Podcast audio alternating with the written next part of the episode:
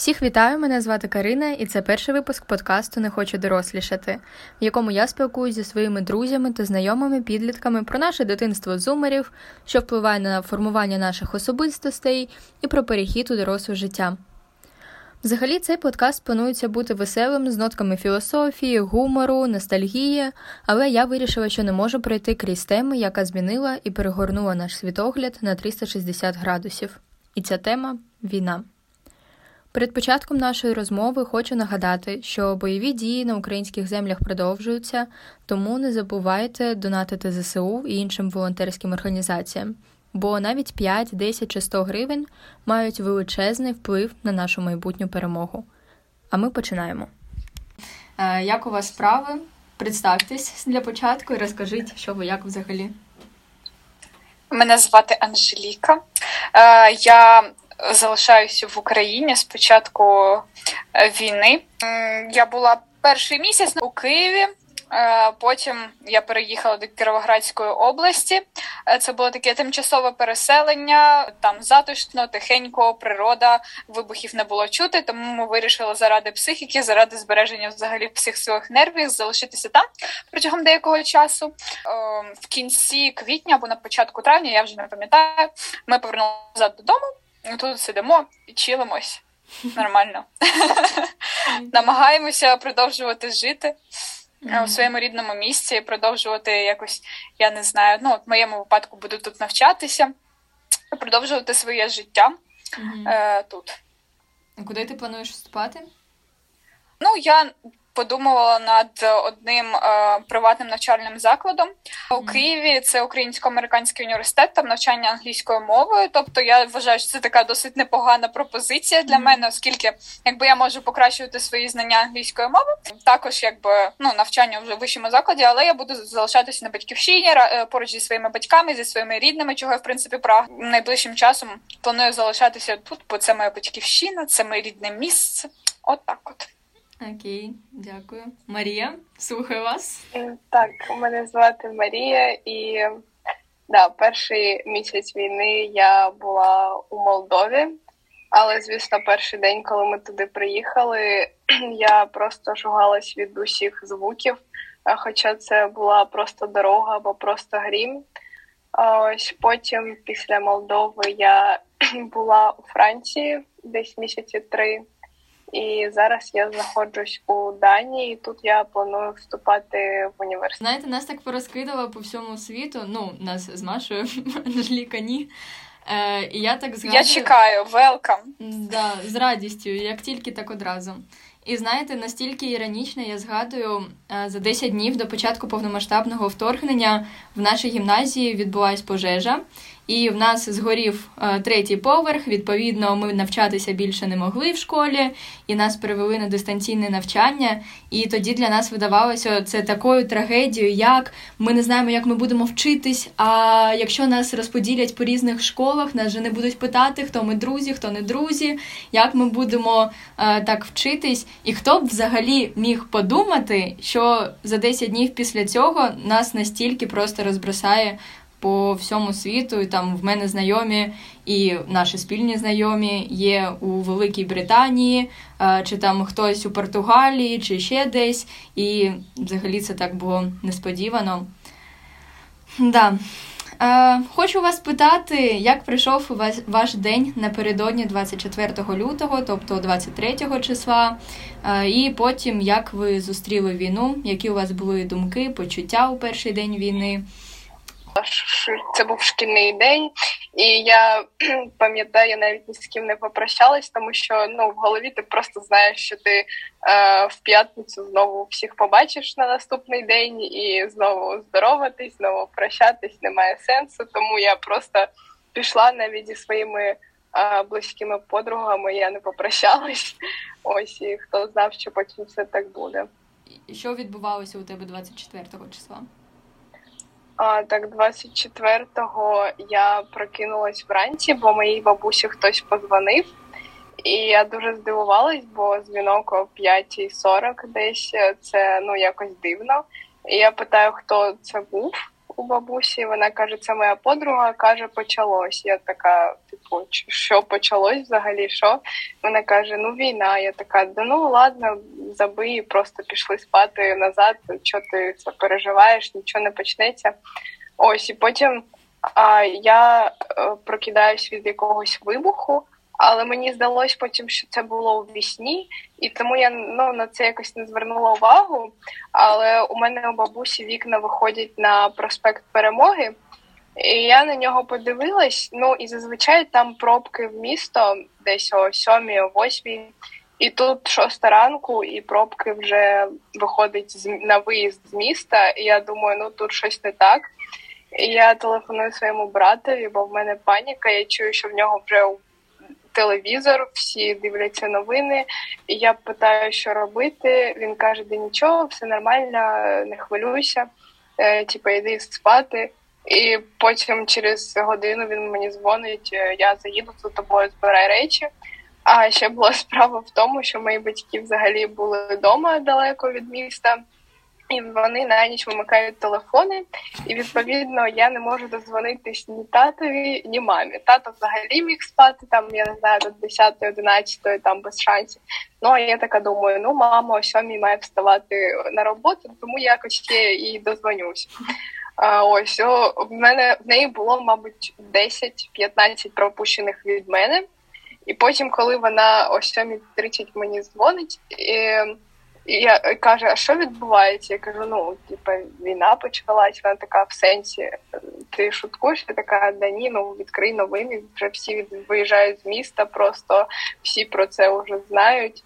А, ось, ну, і насправді мені було дуже страшно, тому що я з бабусею, і в нас немає ні машини, ні транспорту, я не знаю, куди їхати, що робити, але так, брат нас врятував, можна сказати. Анжеліка, ти як людина, яка залишаєшся досі в Україні, що ти, як двадцять третього лютого провела, і як потім тебе зустріла війна? Ну, взагалі, я можу почати з того, що двадцять третього лютого я не була у школі якось інше, бо в мене тоді були трошки проблеми з моїм животиком. От, в мене був гастрит, тому я протягом одного тижня чи навіть двох сиділа вдома. В школу я двадцять третього не збиралася, і двадцять четвертого також ні. От, двадцять третього просто сиділа вдома, щось собі, собі там фільміці дивилася. Е, якщо... А що ти хотіла? А от так от. Ну, я планувала на наступному тижні піти вже, от цей тиждень робочий закінчувався, і думала, а, все, піду з наступного тижня, там побачусь зі всіма. Ага, побачилась. Е, двадцять четвертого... А як все починалося? Я собі спала, я такий heavy sleeper, мене розбудити взагалі нереально, тобто я як маленьке дитятко так заснула, і ти можеш мене пінати, щось там звати, я все одно прокидатися не буду. І тут мене починають будити батьки, а я думаю, стоп, а чого вони мене будять? Робочий день, я сказала їм вчора, що в школу я не піду, ну це прям сто відсотків, сто відсотків, що я буду залишатися вдома, вони про це знали, думаю, чого вони мене будять? А, і потім у мене така хвилина такої, знаєте, прострації, я просто лежала, дивилася у стелю, і потім я зрозуміла, що щось, ну, якби... почалося, як все це називає, що щось таке погане відбувається. Е, я навіть не задавала питання, що сталося, чому вони мене будять. Я зрозуміла, що почалась війна, тому що якби вже останній тиждень е, всі були на ногах, всі були вже такі збентежені, всі дуже нервувалися, бо якби повномасштабне вторгнення, по словам великого русского міра, повинен був початися шістнадцятого лютого, але нічого не почалося. І, звісно, люди якби, ну, нібито з полегшенням таким жили собі далі, але якби розуміли, що можна якби очікувати такого якогось удару в спину, так би мовити. І ми ж такі прокидаємось, це було, ну, десь біля шостої, так, ну, п'ята п'ятдесят, може, я, я точно не пам'ятаю. І тато каже, ну давайте будемо збирати речі. Я думаю, окей, ми збираємо речі, куди ми поїдемо? Я кажу, це наш дім, ну, якби, куди?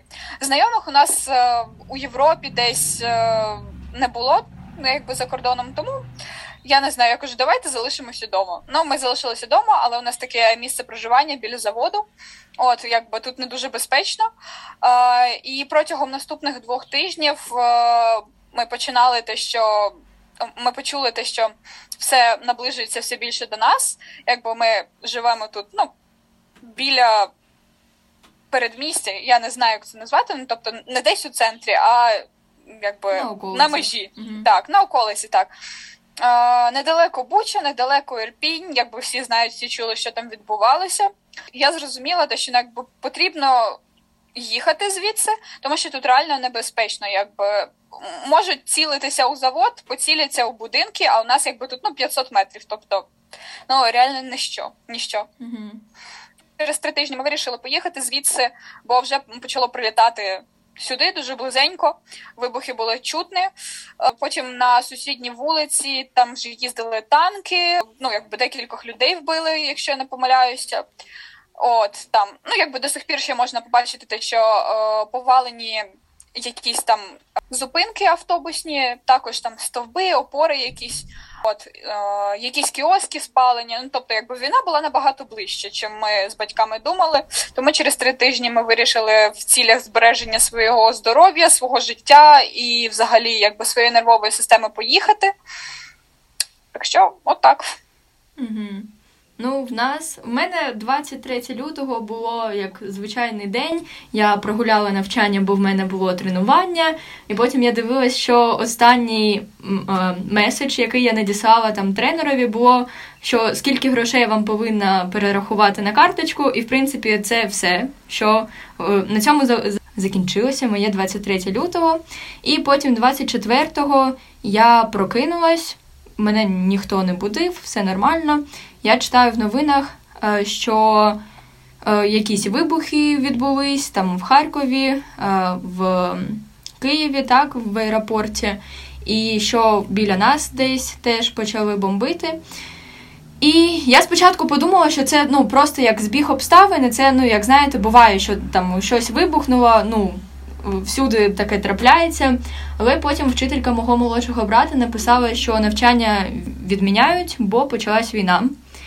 І ще треба зазначити, що в цей день у нас гостював мій дідусь, мій дідуля, який проживає вже дуже багато років в Донецькій області, у місті Красногорівка, і, звісно, що там вони вже знайомі з таким поняттям, як війна, вже вісім років, і вони нікуди не їхали, вони весь час залишались в Донецькій області, і, типу, до нас дідуля приїжджав там допомогти з ремонтом, ну, і хоча вони кажуть, що вони вже звикли до війни, але я думаю, що все ж таки трошки відпочити, це, ну, теж одна з причин, чому вони приїжджали до нас в гості. І він каже, що так, він вночі чув там вибух десь біля нас, а ми з батьками нічого не чули. І потім вже, коли ми зрозуміли, що скоро щось почнеться, бо ми жили в Ірпені, і в перший же день вторгнення почали бомбити Гостомельський аеропорт, і це буквально дивилось по картах десь вісім кілометрів від нашого будинку, і ми бачили у вікнах і чули, що летять гелікоптери, і ми думали, що це українські, але потім прочитали в новинах, що це не українські, а це російські гелікоптери. І батьки пішли до магазину купляти продукти, ми в цей час залишились вдома, ховалися, у нас є сходи, і ми якби в цьому місці ховалися. Потім вже від вікна наш диван відштовхнули, і я весь день і всю ніч просиділа на цьому дивані, бо мені було дуже страшно. Я навіть не підходила до вікон, нікуди не йшла, бо я реально дуже злякалася. І ще пам'ятаю, батьки сказали, щоб ми збирали речі на всяк випадок, бо ми не знаємо, що може трапитись. І я бігала по хаті з, з думками, що Боже, в мене немає майбутнього, я не хочу помирати, я хочу далі жити, в мене ще так багато планів, я ще планую тенісісткою стати, ще кучу всього зробити, ну я не хочу цього втрачати. І е, мені здається, що ніч з двадцять четвертого лютого на двадцять п'яте лютого була, напевно, моєю найгіршою миттю життя, бо я взагалі не могла заснути. Цей аеропорт Гостомельський, його бомбили дуже сильно, ми чули вибухи там протягом, наприклад, десяти хвилин, але кожну-кожну хвилину, і це було дуже страшно. І двадцять п'ятого лютого ми прочитали в новинах, що колона танків вже знаходиться десь приблизно тридцять хвилин від нашого будинку, і ми зрозуміли, що треба тікати, бо навіть ніяких бомбосховищ біля нашого дому немає, і ну, треба їхати, бо інакше ми потім не виїдемо. І так вийшло, що ми, коли вже виїхали з міста, почали підривати дороги, мости. І тоді вже ми зрозуміли, що ми зробили правильний вибір. Спочатку поїхали до Львова, там залишились на декілька ночей, і далі вже вирішили спробувати виїхати за кордон. Тому якось так це відбулось. І добре, що вдалося вмовити мого дідулю, щоб він теж їхав з нами, бо він казав, та ні, я залишусь, та що тут буде траплятись, та тут нічого не може відбутись, я залишусь, не буду з вами їхати, але все ж таки поїхав, чому я, звісно, дуже рада. До речі, ще про оце от чемоданчики, які люди почали збирати з шістнадцятого лютого, ну, типу, на чорний день, там раптом війна, а всі речі потрібні вже є. І мої друзі, там хтось почав в сторі виставляти, типу, приколи, а ви вже готові, або навіть від знайомих я чула, от я вчора збирав, ну, не, не пригодився шістнадцятого, так добре. І я всіх почала заспокоювати, та ладно, що ви так паритесь, да, да, да. Навіщо ви це збираєте? А потім така я двадцять четвертого вранці, коли мені самі прийшлось це все збирати, тільки вже не в спокійному режимі, а в екстреному, і ти просто думаєш про потрібні речі, і це все так прям що ти важко. Поклала? І, що ти поклала в свій чемоданчик? Я, ну, ви, ви будете сміятися, але а, підручники, да, хтосувати з української перша мови. Річ, про яку думає Маша. А, так, ЗНО з біології і книжку з англійської. Ось, ну, потім, звісно, все-таки необхідне, там декілька кофт, якісь штани і таке, да. Просто потім я поїхала додому за місто, але не в напрямку, де відбувалися ці всі дії. Mm-hmm. Ось, тому в мене ще був час дозібратись. Ось, і потім ми двадцять п'ятого, ну, ми, виходить, переночували з двадцять четвертого на двадцять п'яте вдома. І тато нас відвіз до кордону Молдови. Ось, там ми перейшли його пішки. І вже в Молдові нас зустріли знайомі. Угу. Я перше, що зробила в свою е, валізку, поклала, це я подивилась на поличку, де всі мої нагороди тенісні, обрала три найважливіші для мене, склала їх в валізу і потім така, ну ладно, тепер можна інше збирати. І там теж поклала буквально декілька ковтинок, ще знайшла всі свої фотографії, які в мене є, теж їх склала, бо це найважливіше, пам'ять для мене. І, в принципі, все. Більше я не думала, що мені щось знадобиться. Але в мене була думка, що все інше просто можна вже купити. І мої батьки також в паніці, звісно, все збирали. І у нас залишився ноутбук в Ірпені, і на якому дуже багато всього зберігалося, від документів до фотографій. Але він, в принципі, вижив. З нього можна буде дістати інформацію. І, да, так що в паніці збирати цю валізку було важко. І які були в тебе почуття, Маша, після того, як, як ви перетнули кордон?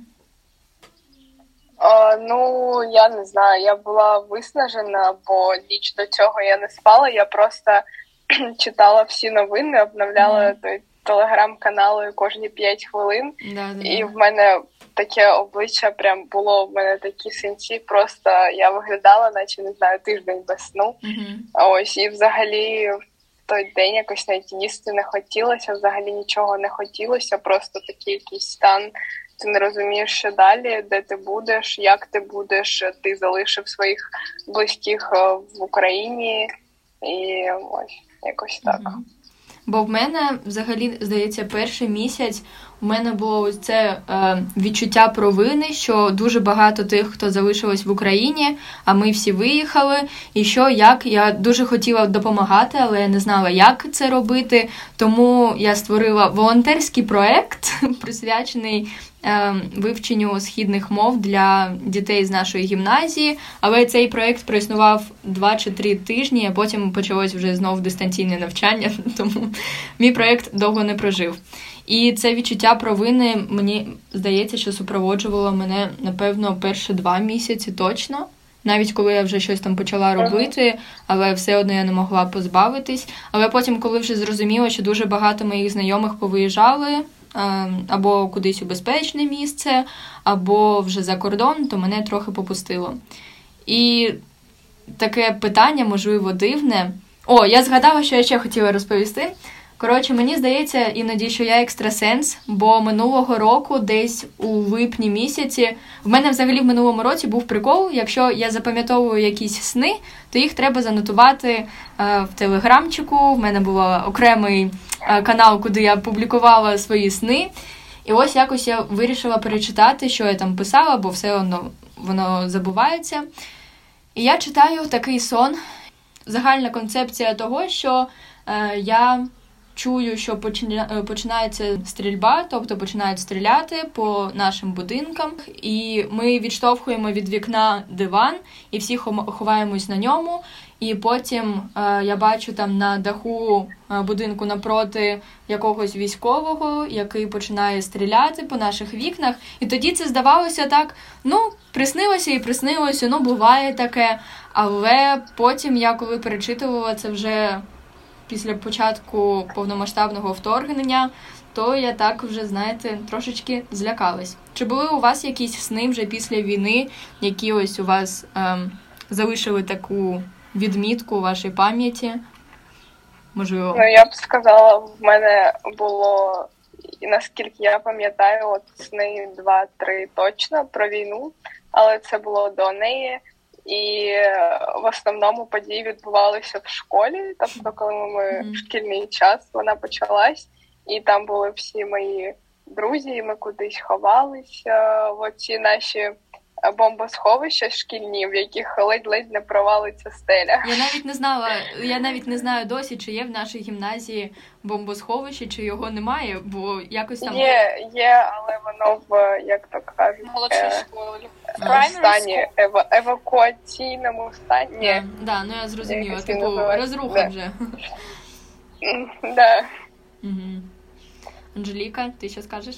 В мене снів взагалі не було, ну, якби до початку війни, я не можу сказати, що мені там могли наснитися якісь бойові дії, якісь бомбардування чи щось типу такого, але от після початку війни, ну, я навіть не можу сказати, скільки таких снів було, але постійно мені могло наснитися, що я там сиджу вдома, чую якісь вибухи, бачу, як хтось стріляє, там як вікна починають тріскатися і розлетатися і ці шматочки скла по квартирі. Ну, в мене достатньо багато було цих снів, оскільки я якби, ну, великий проміжок, проміжок часу знаходилася тут, е, на території України, якби я постійно чула ці вибухи, я чула всі ці літаки, гелікоптери, на щастя, це були українські повітряні воєнні сили. От. Якби все одно, навіть вчора я йшла на вулиці, я почула звуки гелікоптера, я настільки злякалася, я просто передати не можу. Ну, якби, е, по-перше, вони літають на дуже низькій... Е, Господі, висоті. висоті, так. І це дуже лякає. Тобто ти можеш роздивитися там, я не знаю, ці гвинтики, ну, гвинти я маю uh-huh. на увазі гвинт.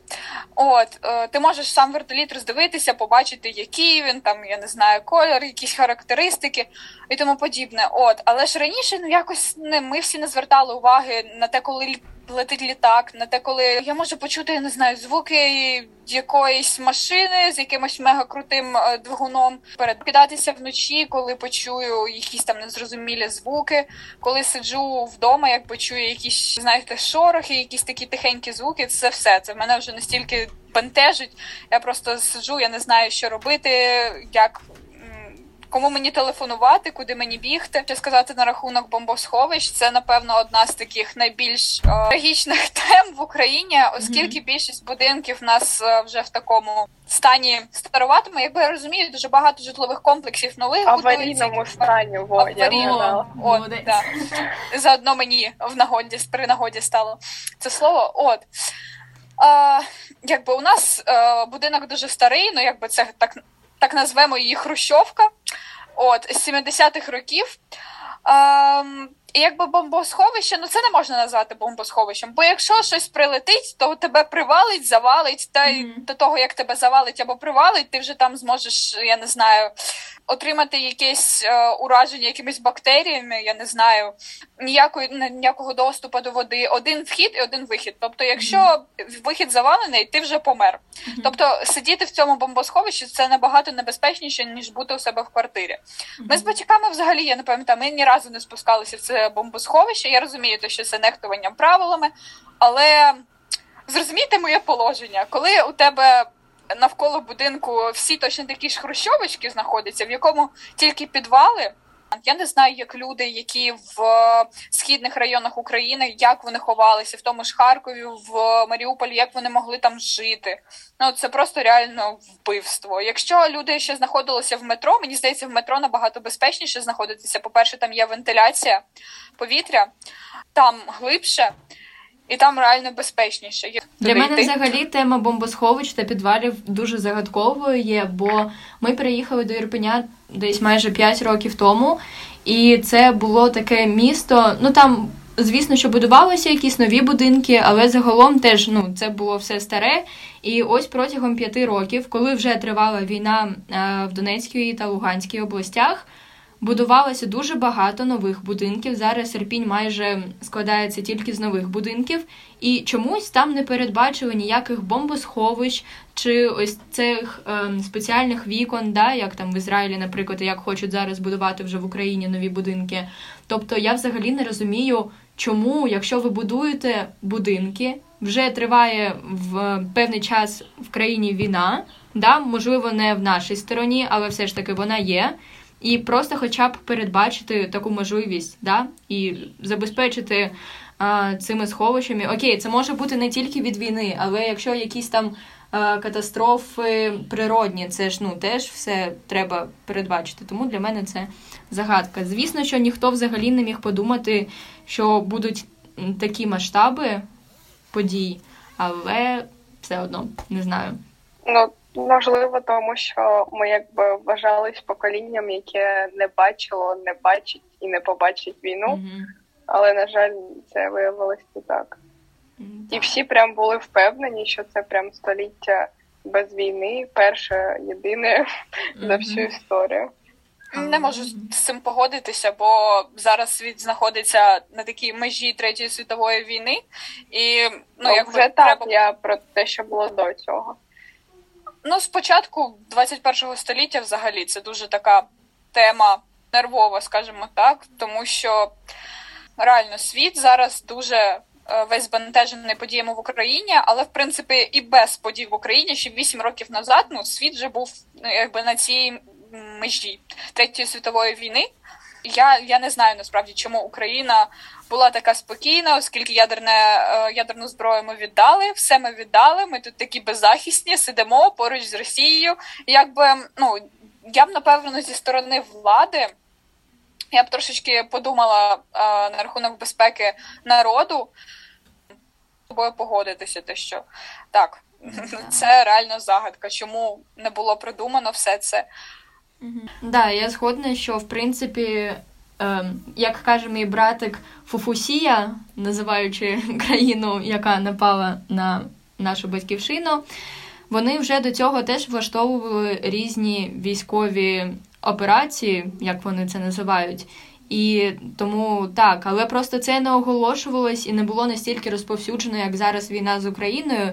І це окремий пункт, який я б теж хотіла обговорити, що це війна не тільки між, да, як в реальному світі, але ще й інформаційна війна. І для мене просто залишається великою загадкою, як настільки добре може працювати пропаганда в Фуфусії, якщо люди там дійсно... вірять в те, що це, що нас тут рятують від когось, незрозуміло від кого, і що всі ці фотографії з будинками, ситуація там в Бучі, в Ірпені, що це все фотошоп і це просто актори. Я взагалі не розумію, як можна в це вірити, і в мене дуже багато питань коли кажуть, що Україна хотіла напасти на Фуфусію, і е, ну як ви подивіться на Україну, подивіться на Росію, навіщо нам? Ну навіщо просто? Ми гарно жили, в нас все було добре в житті, ми жили, мріяли і планували своє майбутнє. І тому, хоча, знаєте, зараз мені здається, що навіть так, ця пропаганда є, але коли спливають якісь моменти, пов'язані, що реально там Росія щось зробила, наприклад, те, що нещодавно відбулось а, в Кременчуці, здається, так, коли в торгівельний центр потрапило знаряддя. Ага. Uh-huh. І а, з'явилося багато коментарів від а, росіян, що так, так, і ми треба, це тільки все, за що вау, нам так треба. Підтримуємо за наших дідусів, прадідусів, все ми це підтримуємо, давайте ще більше, так і ми, ну, тобто, вже люди самі підтримують цей режим, і, ну, з цим неможливо вже їм боротися, бо якщо вони підтримують це, то як взагалі з цим можна бути? Спілкувалися про пропаганду і таке інше, і що дуже багато питань виникає до росіян, які в це вірять, все. Але, знаєте, мені, в принципі, подобається, що ця війна дуже сильно вплинула на е, таку українізацію е, uh-huh. да, нашого народу. І мені дуже подобається, що почало випускатися дуже багато пісень різних, так, українською мовою. І так вони присвячені... Популяризувати. Да, да, да. Я раніше взагалі не слухала не україномовні пісні, ані російськомовні. Тобто в мене в основному складався мій, мій плейліст з англомовних пісень. А тут я створила, я створила окремий плейліст а, з українськими піснями. Там вже десь приблизно п'ятдесят пісень. І я їх слухаю, знаєте, мене аж прям так качає. І дуже багато а, зараз пишуть різних воєнних пісень. Да? Вова... І дуже-дуже ще багато. Як у вас з цим? Чи слухаєте ви ці воєнні пісні, чи ні? Та в мене, в принципі, якось так склалося, те, що я з початку війни взагалі перестала слухати музику. Я не можу просто вдягти навушники і сидіти якось у своєму світі. Мені легше, ну, просто якщо включити музику, то включити її так, дуже тихенько, без навушників, щоб чути взагалі, що навколо мене відбувається. Ну, якби це, я не знаю, з метою, напевно, самозбереження якогось, mm-hmm. як це можна назвати. О, тобто мені просто так спокійніше, те, що я знаю, що відбувається навколо. Якщо раніше я могла просто йти по вулиці, втикнути собі навушники у вуха mm-hmm. і відчувати взагалі, я не знаю, якийсь вайб такий особливий. От, на якісь... Так... якось на своїй хвилі там е, жити взагалі, прогулюватися. І мені так все це подобалось. Ну, це реально було кайфово, коли ти можеш собі йти якимись своїми улюбленими вуличками. Але зараз, на жаль, в мене такого взагалі немає. Те, що я можу йти по вулиці з навушниками, я завжди йду без, без телефону. Я йду, дивлюся, що по сторонах. Е, нібито місяць не було ніяких тут воєнних е, дій, не було ніяких бомбардувань. І тут якось одним ранком прилітають чотири ракети. І ти такі сидиш і ти розумієш, угу. хіба нічого да, це подібного. Взагалі якось так рандомно е, спокійного життя приліти. Не буде. Угу. Я теж я планувала приїхати до Києва, ну був там один варіант, як можна було доїхати, просто там забрати атестат, побачитись з друзями. Але якраз е, я наче планую-планую, і на наступний день, як ми з бабулею вигадали цей план, як поїхати до Києва, прилітає ось це е, ракети туди, і, ну, в Київ, і я розумію, що ха-ха, ну все, моя поїздка знов відкладається, невідомо на який срок, бо е, в серпні я їду до Америці, до Америки, і взагалі я не знаю, коли я зможу приїхати до Києва наступного. Погодитися з тобою і сказати те, що для мене було дуже дивним, те, що у двадцять першому столітті якби здавалося б, не може бути такого повномасштабного вторгнення. Все можна вирішити якимись дипломатичними шляхами, mm-hmm. якимись переговорами, а не тут то було. Mm-hmm. Так би мовити, я думала, ну якби коли були Перша, Друга світова війни, е, якби двадцяте століття, тоді не було е, ще розповсюджено такою мірою е, телебачення. Да, в телеграмчику не було каналів, які да, тебе сповіщають про всі новини. Того, такого іншого, так. І якби, якби тоді було дуже м, легко людей ввести у оману. Mm-hmm. Тобто на одному каналі, радіоканалі, я маю на увазі, сказали одне, на другому інше. Люди не знають, кому вірити. До них я просто не розумію, як люди не можуть взагалі м, прийти до того, як зрозуміти те, що їх обманюють. Останні люди, двадцять люди років, не хочуть точно аналізувати інформацію. Їм простіше, вони побачили, а, ну, все, значить, все правильно. Ну, люди просто не здатні якось е, робити якийсь ресерч, да? Е, англійська наше все. Е, тобто, ну, вони просто апріорі не хочуть, їм не потрібно. Навіщо? Ну, їм кажуть ось з одного джерела таку інформацію. Навіщо що ще, щось ще казати? Ну, тобто, в них просто немає бажання і навичок аналізувати, збирати та аналізувати інформацію. Марія, питання до вас. Дуже провокаційне. Да. І цікаво почути вашу думку. Чи є хороші русські? Ой, насправді важке питання, але в мене є е, один дуже давній знайомий, і він з Росії. І його відношення, ну, тобто він підтримує Україну.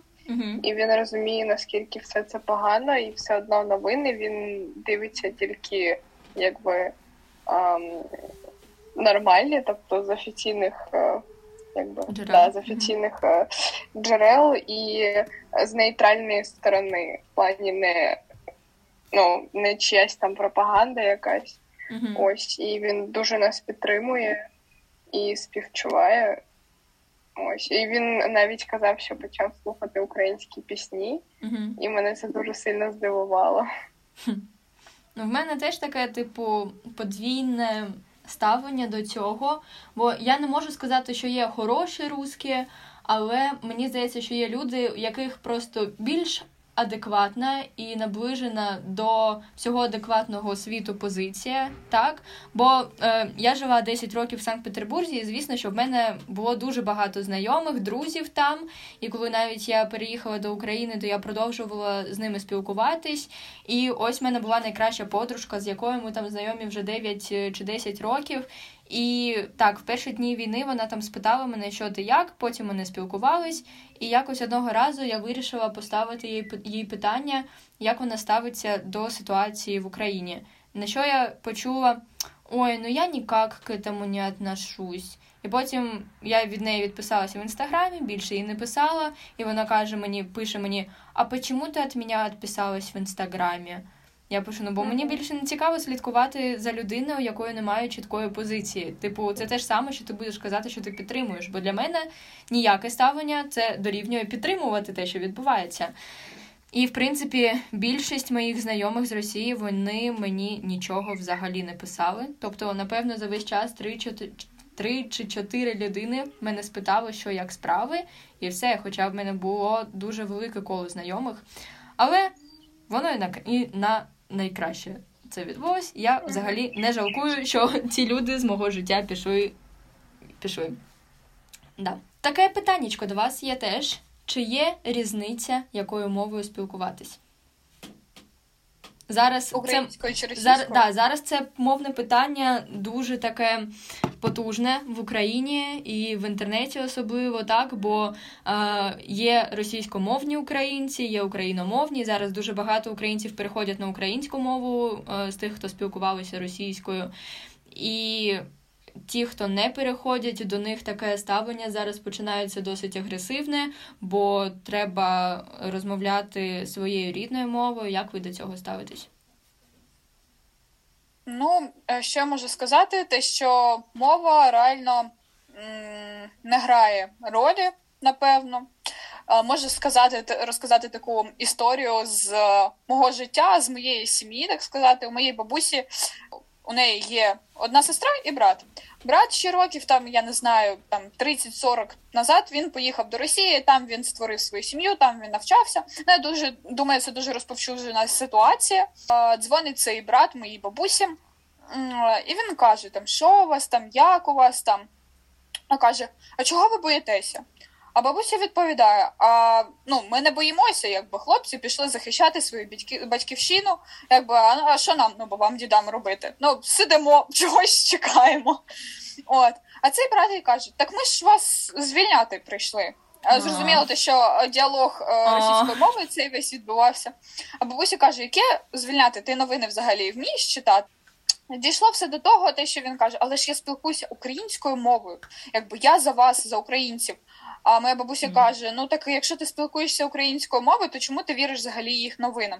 А він mm. каже, так ми ж ну визволяємо вас, ви ж хочете, щоб ну, ми прийшли до вас, вам же там погано живеться. Uh, я згідна з думкою Анжеліки, але, наприклад, мій тато, він десь роки два тому вирішив повністю перейти на українську, і навіть з тими, хто розмовляє з ним російською, він все одно звертається українською. І, в принципі, в сім'ї в мене ми завжди спілкувалися тільки українською. Uh, ось, і російську я знаю тільки завдяки моїй бабусі і школі. Ну, але насправді, з іншої сторони, це доволі дивно, те, що ми живемо в Україні, державна мова українська, але все одно більшість населення спілкуються між собою російською. Ось, ну, звісно, після війни всі почали переходити на українську, але оцей факт того, що саме війна стала поштовхом до того, щоб повністю перейти на українську, це трохи, я б сказала, неправильно. Угу. Ну, в мене позиція така, що так, вдома ми спілкуємося російською, бо ми все життя, як я казала, ми десять років я прожила в Санкт-Петербурзі, тому коли п'ять років тому ми переїхали до України, я взагалі не знала української мови. Я переїхала, і все, що я знала, це жінка, привіт, діти, вітаю з днем народження. Все, це мій арсенал був, я так вступала до гімназії україномовної, тобто, але... Все ж таки, коли я вже плюс-мінус почала орієнтуватись в українській мові, я намагалась там всюди, з друзями, окей, я спілкувалась російською, але там в якихось ресторанах чи закладах з тими ж самими вчителями я завжди намагалась все ж таки використовувати українську. І зараз я притримуюсь тієї самої позиції, окей, вдома ми спілкуємось так, але за межами нашого будинку ми використовуємо лише українську. І коли спілкуємось з кимось і між собою також, якщо ми десь серед людей інших, ми спілкуємось українською, бо для мене це означає, що я поважаю свою країну, я поважаю свою мову, і я це все ціную, і також хочу показати іншим людям, що ми цінуємо і хочемо підтримувати. І... До речі, ще з приводу no. мови, ось, наскільки я знаю, у нас в Україні українська вважається якби мовою села. Да, це для мене абсурд. І якщо ти розмовляєш, і якщо ти розмовляєш українською, це типу не круто, mm-hmm. і ти, значить, не міський, ти не з міста, а mm-hmm. десь там да, з пригороду да, або да, щось сілюк. Таке. Особливо, якщо ти ну якщо ти розмовляєш з суржиком, то це вже да, це вже село. Але mm-hmm. чисто українська, чому ні? Це от зараз останні рік я помітила, що в більшості громадських закладах молодь там компанії сидять, вони вже переходять на українську, і це дуже круто. Угу, да. І ще для мене просто дуже образливою стала та річ, той факт, що коли я вже під час війни поїхала до Естонії на змагання спортивні, я там жила в родині естонській, так, я з ними спілкувалася російською, бо нам треба було якось комунікувати, і прийшов один чоловік, який не знає російської мови, і каже, що для нього що російська, що українська звучать однаково, і типу він взагалі не бачить різниці між цими мовами. Я не знаю, чому, але мене це так образило, типу, що українська мова набагато краще звучить і набагато е, мелодійніше, так, ніж російська, але для інших людей це не має ніякого значення. Тому, ну, да. Тут таке, я б сказала, от якщо дати людині, яка не вчила ні китайську, ні японську, зрівняти ці мови, то для них це буде звучати однаково. Так. Ну, для нас японська і китайська ми відрізнимо, бо ми вчили китайську, ну, да, всі, а от для людей, тобто українська і російська точно так же, як китайська і японська, ну, іерогліфи, так, іерогліфи, ну, там щось підрізняється, відрізняється, ну. Да. Ну, але все одно, не знаю, мені, мені якось було дуже сумно від цього факту, І зараз дуже багато контенту, який виробляють саме українською мовою. Навіть цей подкаст я вирішила зробити українською, бо мені теж хочеться зробити якийсь внесок а, в нашу українську культуру. Історію. І, да. І а, насправді так, я почала споживати дуже багато контенту україномовного і взагалі відмовилась від російськомовного контенту. Але мене дуже дратує те, що з початком війни весь контент україномовний побудований на русні. Тобто це якось, е, вибачте за слово, обсирання русні, е, якісь там тупі приколи, тіктоки русні і дуже-дуже багато обговорювання новин в фуфусії.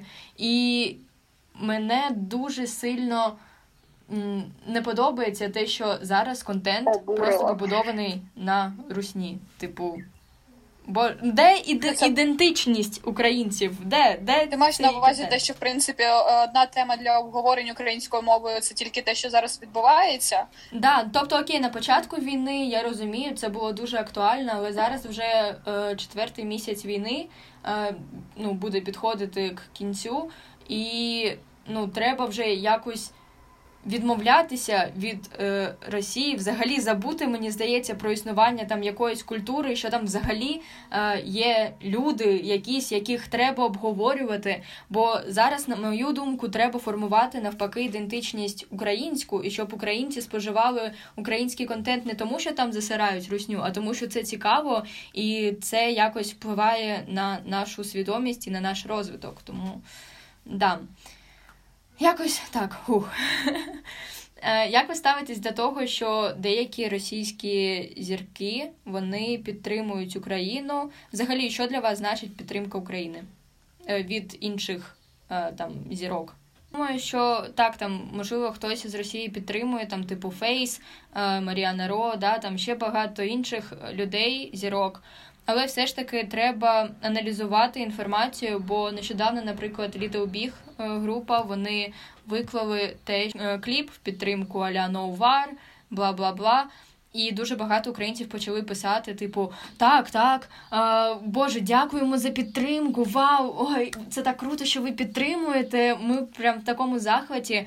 Але потім почали з'являтися різні відео з аналізом е, цих відеокліпів, пісень, і що насправді там все ну не так круто, як почали вважати люди, тому... Головне – це аналізувати інформацію і не сприймати, як мені здається, дуже близько до душі, якщо да, ми саме кажемо про російських зірок. І, тобто, ну окей, молодці, підтримали, ага, треба ну, розуміти, що вони на даний момент, як ми можемо побачити, не дуже впливають на свій народ. Окей, е, я хотіла спитати, які у вас прогнози, коли і як закінчиться війна, але мені здається, що... Е, Відповідь там два-три тижні вона вже не працює, і ми не воєнні експерти. Я б дуже хотіла поспілкуватися з якимось воєнним експертом, бо мені дуже цікаво насправді, як будується війна, як вона закінчується і таке інше. Але мені здається, що для нас це недоцільне питання. Дуже хочеться, щоб це закінчилось якомога скоріше. І просто віримо в нашу армію, віримо в нашу країну. І хочеться зробити загальні підсумки. Ем, Маша, як на тебе вплинула війна? Ой, насправді єдиний позитив, який я знайшла у всій цій ситуації, це те, що е, війна дала більшості наших учнів нові можливості, угу. Тобто переїзд в нову країну і вступ до іноземного університету, mm-hmm. але, звісно, це все дуже важко, і з війною ми всі подорослішали, тому що так або інакше, якщо ти їдеш за кордон, то потрібно а, знати мову, допомагати, не знаю, там, батькам з якимись документами, mm-hmm. все це перекладати, все це чекати, кудись ходити, щось отримувати, а, ось... І, але ще також позитивно це те, що українці стали більш такими свідомими. Єдиним, ці, ці, mm-hmm. да, цілісним народом, і вони не здаються, а, ось, і досі тримаються, і вірять в перемогу, вірять в свою незалежність, це дуже mm-hmm. круто. Да, згодна. Анжеліка, є що додати? Е, ну, я можу сказати тільки свої, е, як не враження, те, що в мене змінилося. Я зрозуміла те, що реально не варто чекати якоїсь зірки з неба, якогось знаку, те, що от, от прийде час, я зроблю те, те, те, те. Я зрозуміла те, що якщо ти хочеш щось зробити, роби це зараз, бо ти не знаєш, що буде завтра, післязавтра або через рік. Mm-hmm. Я розумію, що це такий трошки негативний висновок, я би сказала, але з іншої сторони, якби я розумію, що якщо ти думаєш, вагаєш, робити чи не робити, краще зроби, для того, mm-hmm. щоб не жаліти потім про це. Розумієте, що реально треба жити в якомусь моменті, треба насолоджуватися своїм життям. Зрозуміло те, що всі наші проблеми, вони такі якісь крихітні, я не знаю, раніше там якось, якась запара була, о боже, о май гад, треба підготуватися до ЗНО, треба підготуватися там ще до якихось тестів. Чекає. Да, да, ікона, ікона, наша Біблія чекає, треба mm-hmm. піти там сповідь, зачитати, зробити, я не знаю. Ну, коротше, просто всі ці проблеми, я зрозуміла, що це щось таке мінімалістичне, mm-hmm. що це взагалі нічого. І, в принципі, yeah. потрібно жити, насолоджуватися тим часом, який є у нас на цій землі. Да. Треба знайомитися і все інше. Добре, дуже дякую вам за участь, що ви погодились в такому моєму експерименті, експерименті взяти участь. Дуже вам дякую. Бажаю нам всім перемоги і щоб ми зустрілись з вами якомога скоріше. Мирного неба над головою. Да. Правильно. Все. Чмокі-чмокі. Всім па-па. Да. Да. Па-па-па.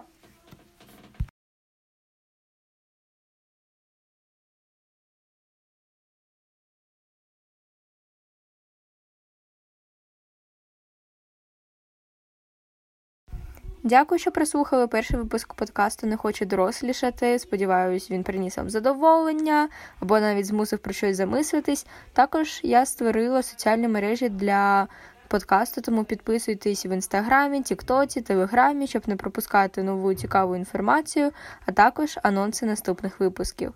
Всіх люблю! Па-па-па-па!